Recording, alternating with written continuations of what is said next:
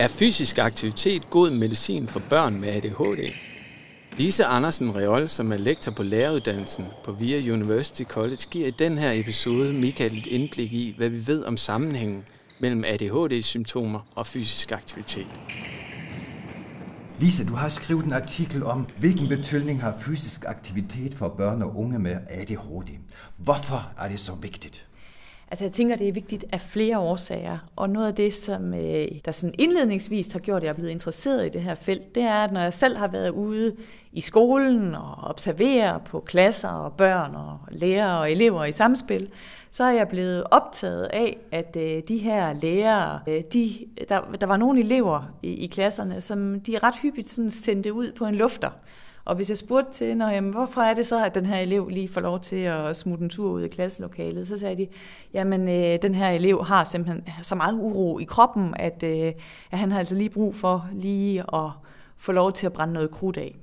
Det var, den, det var den ene historie. Og den anden historie er meget hyppigt hørt fra lærerne, når vi snakkede om motion og bevægelse, og om de var i gang med motion og bevægelse i undervisningen, så sagde de, Nej, fordi der er altså nogle elever, som øh, simpelthen har så svært ved at falde til ro igen efter fysisk aktivitet, øh, at, øh, at vi simpelthen lader være med at lave det her inde i den her klasse, fordi at det skaber så meget uro.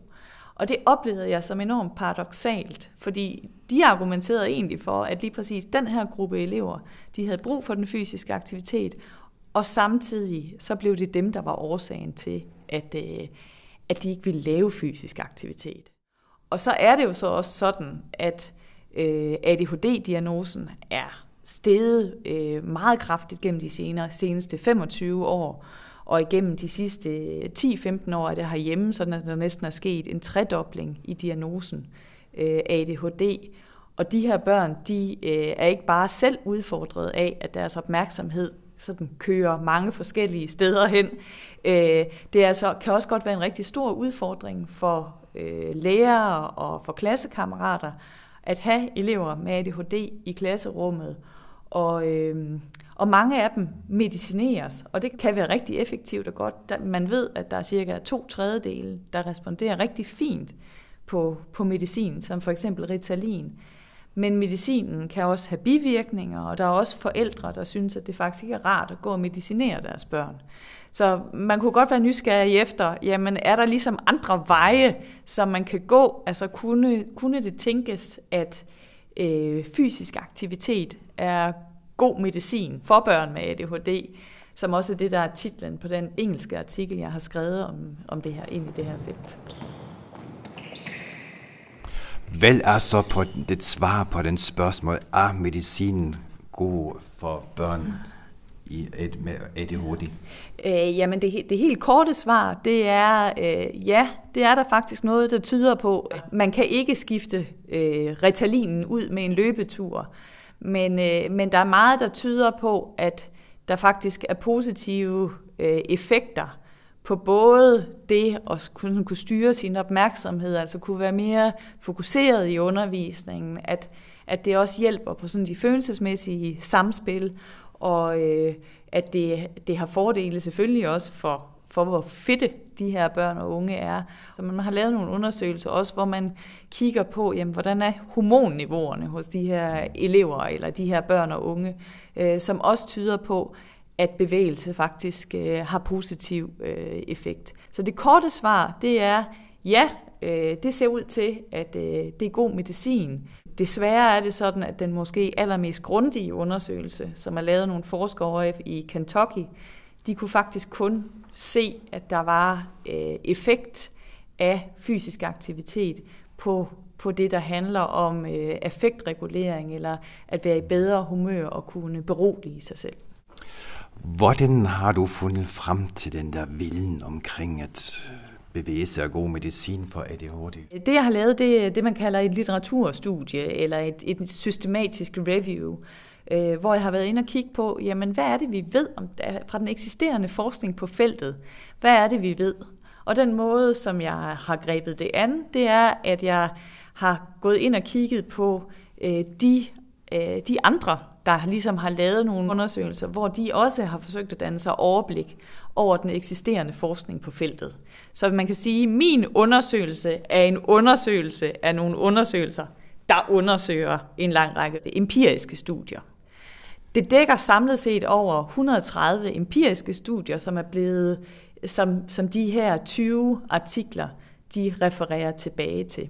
Så det altså har været rent skrivebordsarbejde, men jeg synes, at noget af det, som er fordelen ved sådan et studie, det er, at, øh, at man, man øh, får mulighed for at få et overblik, som, øh, som man ikke øh, kan få på ret mange andre måder, og at man et eller andet sted også øh, bliver mere klar på som forsker, jamen øh, hvad er det rent faktisk, øh, vi kan, være, kan sige med rimelig stor sikkerhed, og hvor er det, at vi kan være mere i tvivl. Og jeg tænker, hvis, hvis du spurgte mig, jamen hvad er det så, vi kan være rimelig sikre på? Jamen så kan vi være rimelig sikre på, at, øh, at det her med, at vores at elever øh, med ADHD, at de følelsesmæssigt profiterer af fysisk aktivitet, altså det er der god støtte til det synspunkt.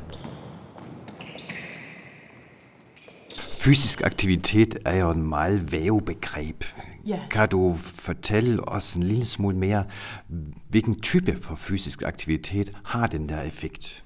Det er et rigtig godt spørgsmål, fordi øh, det ved man øh, noget om, og så samtidig så er det sådan, at i de her undersøgelser, der øh, er det nogle meget brede kategorier. Så man har både undersøgt på, jamen, hvilken betydning har det en løbetur, en cykeltur, en gåtur i parken, øh, yoga, øh, aerobic, forskellige koordinative øvelser. Så rigtig mange forskellige undersøgelser har man sammenlignet. Øh, det, som mange forskere peger på som noget, der ligner en tendens, det er, at øh, det er effektivt, at pulsen kommer op. Så det er sådan højintensitetsaktiviteter, der ser ud som om, at de er mm. bedst i forhold til øh, at skabe effekt på vores øh, evne til at fokusere, vores følelsesmæssige tilstande osv. Men vores øh, empiriske grundlag for at vide ret meget omkring lavintensitetsaktiviteter, det, den er ret begrænset. Så man har ikke ret mange undersøgelser, der kigger på for eksempel yoga eller gåturen i parken.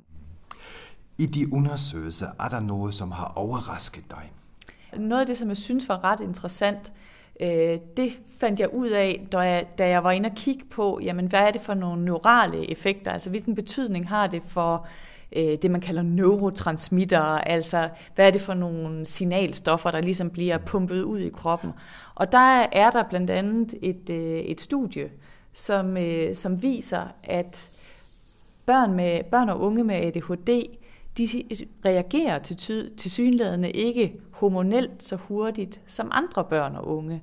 Øh, hvis man kigger på det, man kalder deres dopaminniveauer, dopamin det er sådan en slags øh, lykkestof, som øh, kroppen udskiller øh, blandt andet under fysisk aktivitet, at de her dopaminniveauer, de ser ud som om, de, øh, de stiger meget, meget langsommere hos børn og unge med ADHD øh, i forhold til en sådan rask kontrolgruppe.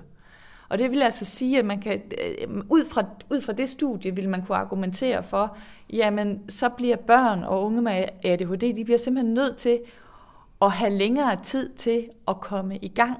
Altså der er noget, der tyder på, at øh, så vil de der 3-5 minutter altså ikke være tilstrækkeligt. Altså så er det vigtigt et eller andet sted, at man ligesom, øh, at de, de skal simpelthen have længere tid til at vågne. Det synes jeg var utrolig interessant. Vil det også sige, at de har brug for længere til aktiviteter med høj intensitet? Øh, det vil i hvert fald sige, tænker jeg, at, at øh, de har længere, de har brug for, for, at øh, aktiviteterne er lidt længere varighed, fordi at de netop ligesom sådan skal sparkes lidt i gang, eller og ikke, ikke fysisk sparkes i gang, men de skal ligesom have sparket deres, deres nervesystem i gang. Og det, som, øh, som, man, øh, som man blandt andet har fundet ud af i et, øh, et tysk øh, studie, det er en, der hedder Sabine Kubic, som, øh, som undersøgte på, og det var faktisk ikke med børn og unge med ADHD, men det var med en, sådan en, en, en gruppe af, af børn, der ikke havde de her særlige udfordringer. Men det hun fandt ud af, det var, at at øh, sådan fem minutters øvelsespause havde faktisk ingen effekt på de her elevers evne til at fokusere og danse overblik. Men en 30 minutters øh, aktivitet, sådan høj intensitet, øh, havde effekt. Så der er igen der er altså noget, der tyder på, at, øh, at både intensitet, men også øh, den tid eller den længde, aktiviteterne de tager, at det har betydning. Hvad kan den vilden bruges egentlig til i skolen? Jamen, jeg tænker grundlæggende set, så kan den jo bruges til, at vi for guds skyld ikke må sige, jamen vi laver ikke motion- og bevægelsesaktiviteter, øh, fordi vi har børn og unge med opmærksomhedsmæssige udfordringer. Øh, at, at vi derimod siger, jamen lige præcis den her gruppe, jamen det ser faktisk ud som om, at fysisk aktivitet øh, har rigtig positive effekter på dem. Og så tænker jeg, jamen, så bliver vi nødt til at arbejde med, jamen, hvad er det så for en pædagogik, vi skal køre omkring det? Hvad er det for en opmærksomhed på vores klasseledelse, vi bliver nødt til at have. Netop fordi, at de her børn, de har, har meget høj grad brug for, at der ligesom er nogen, der er deres øh, mentale korset, kunne man sige. Og måske også en opmærksomhed på de personlige præferencer, som de her elever kan have. Det er noget af det, jeg også har været overrasket faktisk i i undersøgelsen over, det er, at det ser ikke ud som om, at man sådan har spurgt eleverne om, øh, kunne du have lyst til at deltage lige præcis i noget, der handler om løb. Øh, hvor, altså, hvis du spurgte mig, så ville det der være, være, måske ville jeg have lyst til at komme med ud og løbe en tur, eller svømme en tur, men jeg vil ikke nødvendigvis have lyst til at være med til at spille tennis. Men er det virkelig sådan, at man kan sige, ligesom du nævner, altså det er en medicin, så jeg skal bare bevæge mig i høj intensiv en halv time, og så kan jeg koncentrere mig igen. Altså det er jo en helt anden rytmisering af skolens hverdag. Er det ikke en dilemma? Hvis jeg skulle komme med en anbefaling, så ville det i meget højere grad være end at sige, jamen øh, nu skal vi bevæge os i sådan nogle små drøb løbende.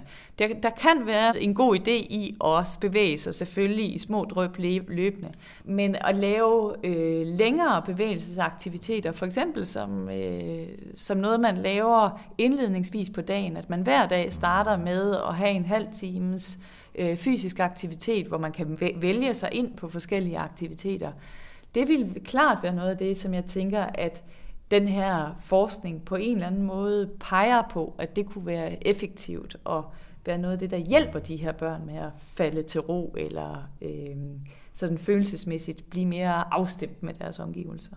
Lise, det er rigtig spændende, hvad du fortæller. Hvor kan man læse det hen? Jamen, det kan øh, man her fremadrettet kan man læse det i et australsk tidsskrift, der hedder øh, International Journal of øh, Disability, øh, Development and Education. Og, og det er en artikel, der er skrevet på engelsk. Men altså, der er jo så lige lidt fortælling her om, hvad, hvad det er, den drejer sig om. Jeg håber, at det har vagt noget interesse. Tak til Lise, som er vores kollega i forskningsprogrammet Krop, Idræt og Bevægelse. Remove er ikke kun en podcast, men en formidlingskanal for vores særlige forskningsperspektiv. Her fokuserer vi på sanselige og oplevelsesmæssige sider ved bevægelse og bevægelsespædagogik.